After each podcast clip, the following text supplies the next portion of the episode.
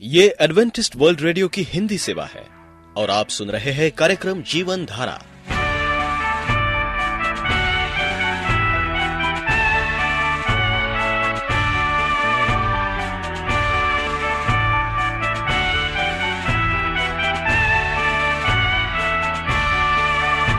कार्यक्रम जीवन धारा सुनने वालों को मैं स्मिता और मैं अमित हमारा प्यार भरा नमस्कार। एडवेंटिस्ट वर्ल्ड रेडियो की हिंदी सेवा में हम आपका स्वागत करते हैं। श्रोताओं, आइए, आज प्रसारित होने वाले कार्यक्रमों की जानकारी दे दें। आज होगी पहले स्वास्थ्य चर्चा, इसके बाद एक गीत होगा और फिर कार्यक्रम के अंत में पवित्र बाइबल का संदेश। तो चलिए, स्वास्थ्य चर्चा सुनने से पहले सुनते हैं ये गीत।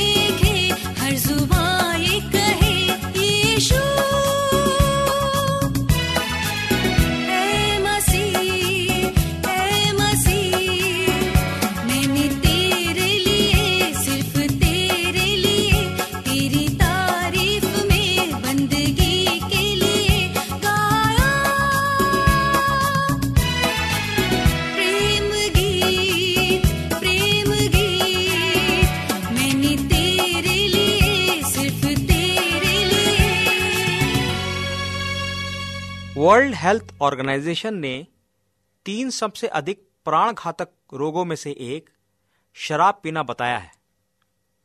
मदिरा पीने के आदि लोगों के स्वभाव में परिवर्तन होने लगता है। वह स्वार्थी, भावुक, शक्की, गुस्सैल व कामुक बन जाते हैं। नशे के प्रभाव से मनुष्य का व्यवहार मनमौजी हो जाता है। मदपान एक विश्वव्यापी, सामाजिक और चिकित्सा संबंधी समस्या है। आधुनिक युग में जिनके घर में कोई खास दिन में मदिरा का सेवन होता है, गर्व की बात समझी जाती है। समाज का शायद ही कोई तबका मदपान से बचा हो। शराब एक धीमा जहर है। आरंभ में व्यक्ति थोड़ा थोड़ा पीता है और कुछ वर्षों तक ऐसा ही चलता रहता है। बाद में वह इसकी आदत बना लेता है। भौतिक और मनोवैज्ञानिक रूप से वह इसका गुलाम हो जाता है। व्यक्ति समझता तो है कि वह गुलाम हो चुका है और चाहता भी रहता है कि इसके शिकंजे से छूट जाए, परंतु वो मजबूर हो चुका होता है।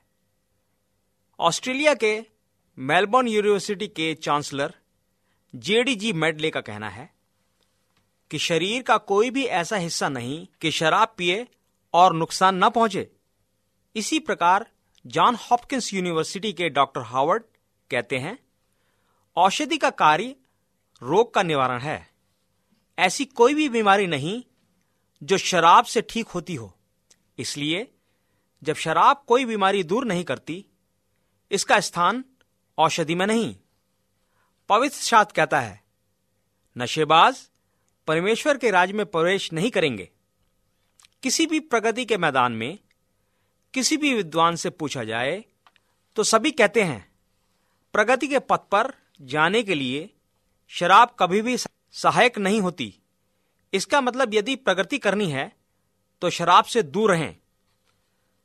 जो इसका आदि हो चुका है, हम उसकी सहायता कैसे कर सकते हैं? उपचार। सबसे पहले शराबी मन में निश्चय कर लें कि मैंने शराब नहीं पीनी। शराबी एक बार में ही इस आदत को छोड़ने का निश्चय करें। थोड़ा थोड़ा करके छोड़ेंगे, ऐसा कहना या सोचना दोनों ही गलत हैं। व्यक्ति का शराब से पीछा थोड़ा थोड़ा करके कभी नहीं छूटता।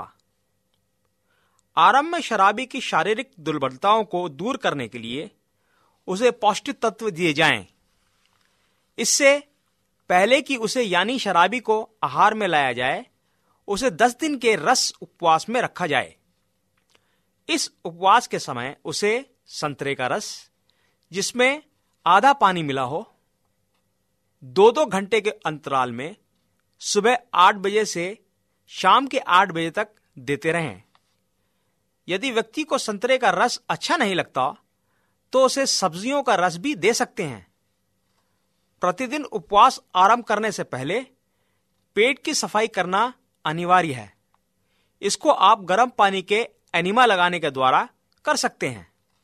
ऐसा करने से आरंभ के दस दिनों में पीने की तलब नहीं रहेगी और यही अंतराल उसकी आदत को समाप्त करने में सहायता प्रदान करेगी। रस उपवास के समाप्त होने के बाद व्यक्ति को साबुत अनाज, दालें, फली, बीज और अंकुरित करके बनाए गए ताजे फल और बीज सब्जियों में दें। आरंभ में ऐसे व्यक्ति को आपकी सहानुभूति की भी बहुत आवश्यकता होती है। कृपया इस बात का ध्यान रखें। जब भी कभी इस प्रकार के रोगी को शराब पीने की इच्छा हो तो उसे जूस दें, चाहे फल का हो या सब्ज़ी का। यदि आवश्यक हो तो फल के रस में शहद भी मिलाकर दे सकते हैं। आवश्यक हो तो भोजन के बीच बीच में रस, आइसक्रीम या कुछ भी नाश्ता खाने को दे सकते हैं। किसी भी प्रकार के पॉलिश वाले खाद्य पदार्थ, जैसे चीनी, मैक्रोनी, मिर्च, गरम मसाले, सरसों का सेवन न करें। व्यक्ति को सिगरेट बिल्कुल नहीं पीनी चाहिए। ऐसा करने से और इच्छा बढ़ती है। दिन में दो पेट भर के आहार न करें।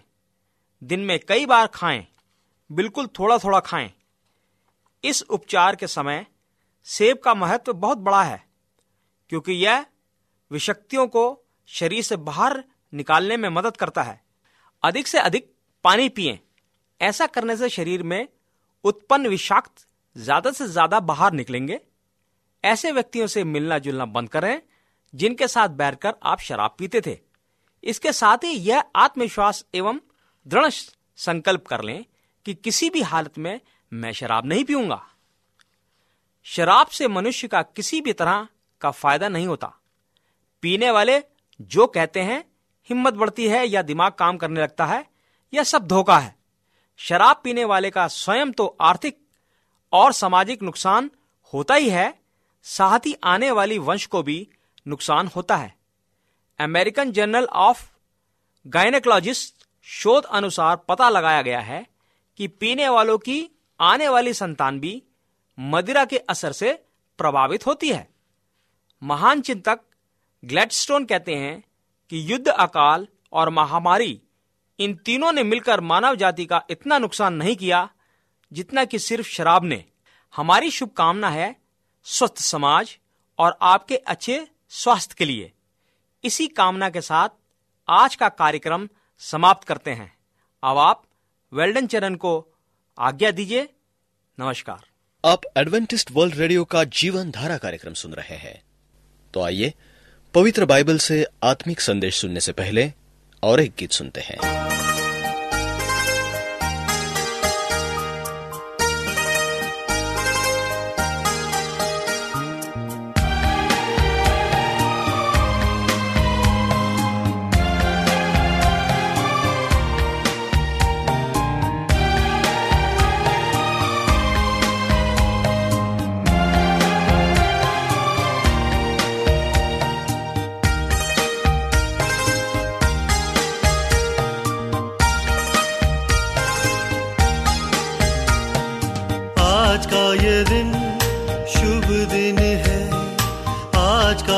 मसीहा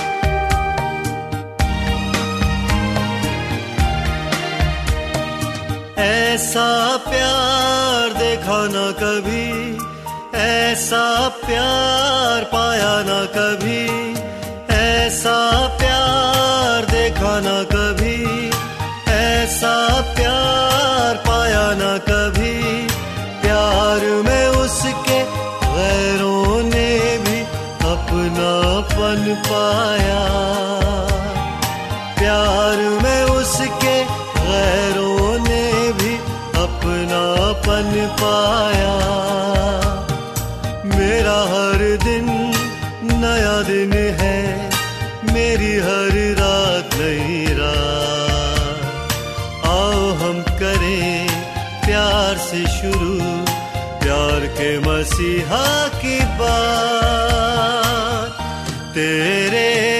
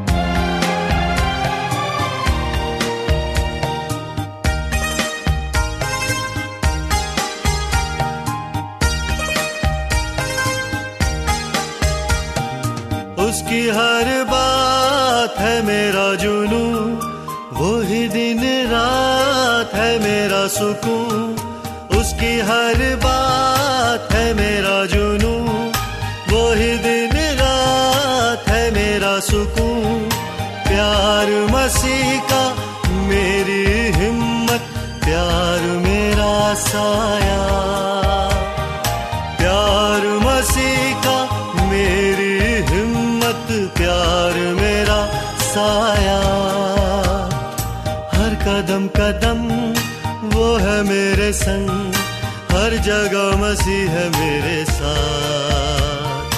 आओ हम करें प्यार से शुरू, प्यार के मसीहा की बात। तेरे लिए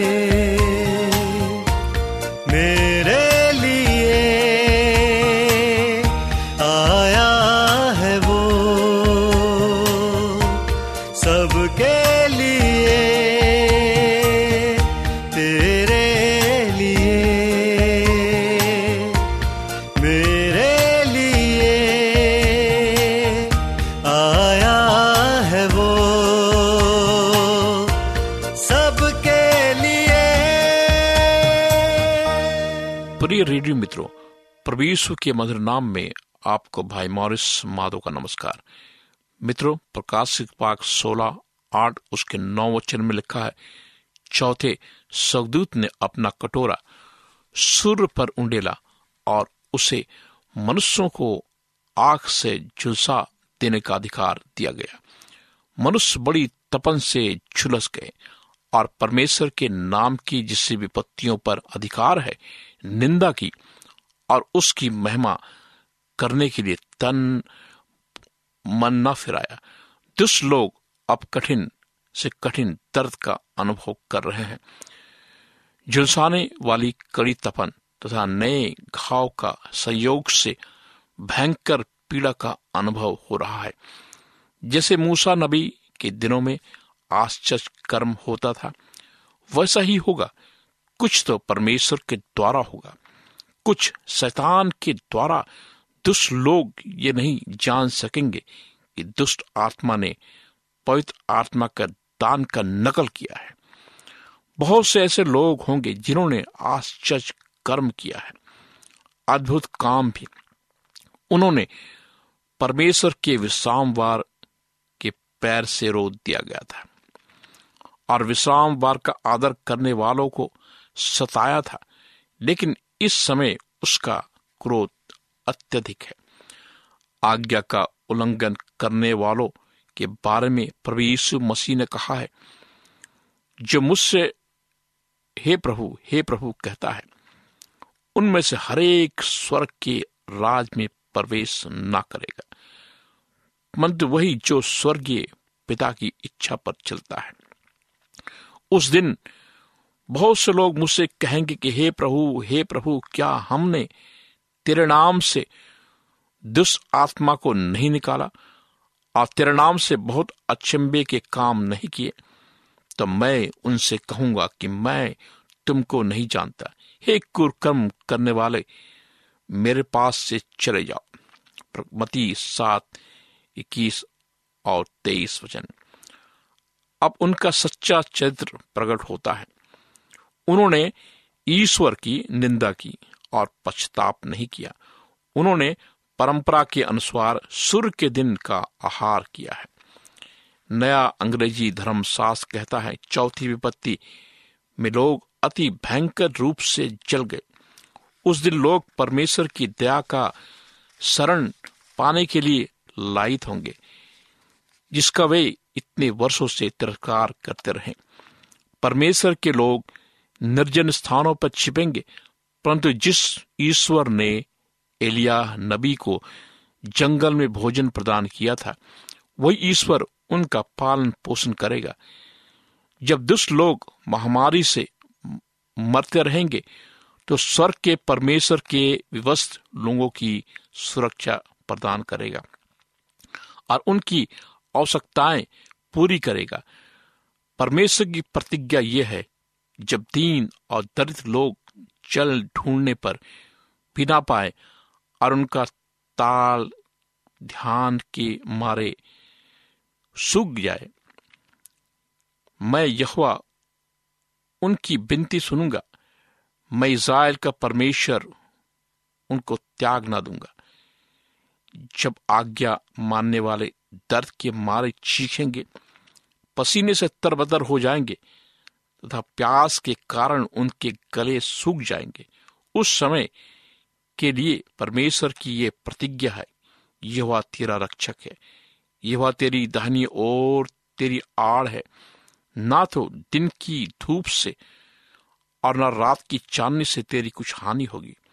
भजन संहिता एक सौ इक्कीस पाँच सात, ईश्वर का सम्मान करने, उसकी छाप लेने के बदले लोगों ने पशु को और उसकी मूर्त को आदर देकर अंधकार को ही चुन लिया है। सो परमेश्वर उन्हें वही चीज़ देता है, जिसे उन्होंने चुना है। प्रकाशित बात सोलह, दस, ग्यारह वचन में लिखा है, पांचवे ने अपना कटोरा उस पशु के सिंहासन पर उंडेल दिया और उसके राज पर धेरा छा गया।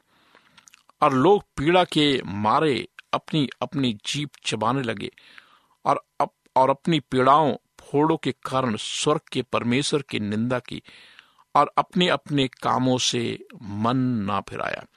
क्या आप इसकी कल्पना कर सकते हैं? मैं समझता हूँ कि इस तरह की भीषण पीड़ा जो समाज पर आ पड़ेगी मनुष्य के दिमाग के द्वारा समझ पाना एक असंभव कार्य होगा। ऊँचे समाज के लोग, धनी मनुष्य, वैज्ञानिक तथा अनभिक्त जन समुदाय दर्द, घृणा और भय के मारे असहाय हो जाएँगे। समाज एक बार में ही अस्वस्थ हो जाएगा। ऐसी महाविपत्ति के संबंध में बाइबल ये कहती है कि भूमि विलाप करती है, क्योंकि अन्न नाश हो गया। मैदान के वृक्ष सूख गए, क्योंकि मनुष्यों का हर्ष जाता रहा। पशु कैसे कहारते हैं? झुंड के झुंड, गाय, बैल विकल्प है, क्योंकि उनके लिए चराई नहीं है। कि क्या यही अच्छा होता कि यदि वे परमेश्वर की महान कृपा को पहले ही ग्रहण किए होते? प्रेम से उसकी बाहें फैली थी, लेकिन अब तो मौका नहीं है। आज्ञा उल्लंघनकारियों ने नियम बना दिया था कि जिन्होंने परमेश्वर की छाप ग्रहण की है, वे खरीद और बिक्री नहीं कर सकते। आज वे स्वयं अकाल के कारण भूखे मर रहे हैं और घने अंधेरे में टटोल रहे हैं। ये अप्राकृतिक अंधकार उत्सव अंधकार का योग प्रतीक है, जिसने उन लोगों के मस्तिष्क को जो सच्चाई की ज्योति से अलग हो गए हैं, घेर लिया है। परमेश्वर के लोग एक भी छिपे, परमेश्वर के लोग एक भी छिपे हुए हैं। वे कई सप्ताह पहले से ही अपनी नौकरी घर द्वार खो चुके हैं और अपनी जान बचाने के लिए उन पागल लोगों के सामने से भाग गए हैं, जो धार्मिक अगुवाओं एवं दुष्ट आत्माओं के द्वारा भड़काए गए थे। उन्होंने प्रभु के नाम से सब कुछ त्याग दिया है। उन्होंने दुष्टों का नाश होते देखा है। जबकि परमेश्वर के दूत उनके लिए भोजन की पूर्ति करते रहे हैं, आज्ञाकारियों के लिए। ईश्वर की यह प्रतिज्ञा है, उसकी रोटी मिलेगी, पानी की घटी कभी ना होगी। तेरे निकट हज़ार, तेरे दाहिनी और दस हज़ार गिरेंगे, परंतु वो तेरे पास नहीं आएँगे। परंतु तू अपनी आँखों से दृष्टि करेगा, दूसरों के अंत को देखेगा।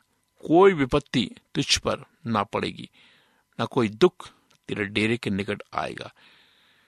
पाँच विपत्ति के कारण सारा संसार क्रोधित हो उठेगा। वे कहेंगे कि जो बाइबल के अनुसार परमेश्वर के विश्रामवार को मानते हैं, वे ही प्रकृति के इस भयंकर उथल पुथल के कारण है। वे पृथ्वी से उनका नामानुसार समाप्त करने के लिए कृत संपर्क होंगे। मित्रों, परमेश्वर की आज्ञाओं को मानते हैं, उन्हें मृत्युदंड दिया जाएगा। जो परमेश्वर की दस आज्ञाओं को मानते हैं, उनको मृत्यु दंड दिया जाएगा। बहुत से लोग सोचते हैं कि दस आज्ञाओं को खत्म कर दिया गया है। क्रूस पर नहीं, प्रभु यीशु मसीह हमें बचाने के लिए आए, और इसलिए उन्होंने अपना लहू बहाया, ना कि वो दस आज्ञाओं को खत्म करने के लिए आए। बाइबल कहता है प्रभु यीशु मसीह कहते हैं कि मैं आज्ञाओं को पूरा करने आया, ना कि खत्म करने। कि आप इसके लिए तैयार है, आइए प्रार्थना करें। जीवित, दयालु, सनातन पिता परमेश्वर, हमें समझ और बुद्धि दे। हम जानते हैं कि हम इस अनुग्रह के जीवन जी रहे हैं, लेकिन परमेश्वर चाहता है कि हम आज्ञाकारी बने, उसकी दस आज्ञाओं को अपने सीने से चिपका कर रखें। परमेश्वर कहता कि मैं अपनी व्यवस्थाओं को तेरे हृदय पर लिखूँगा। प्रभु तो हम सबको ज्ञान, शक्ति और बुद्धि दे कि हम शैतान के धोखे में न रहे, बल्कि तेरे वचन का अध्ययन करे और ज्ञानवान और बुद्धिमान बन सके, ताकि हम बचाए जा सके। इस प्रार्थना को प्रभु मसीह के नाम से मांगते हैं। आमीन। मित्रों, आप हमें इस नंबर पर भी संपर्क कर सकते हैं। हमारा नंबर है नौ छ आठ नौ दो तीन एक सात शून्य दो। नौ छ आठ नौ दो तीन एक सात शून्य दो।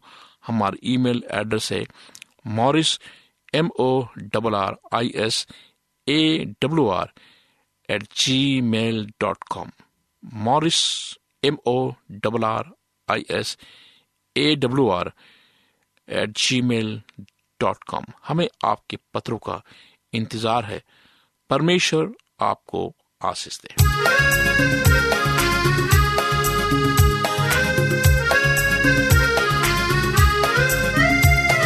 श्रोताओं हम उम्मीद करते हैं कि आपको आज का ये कार्यक्रम पसंद आया होगा।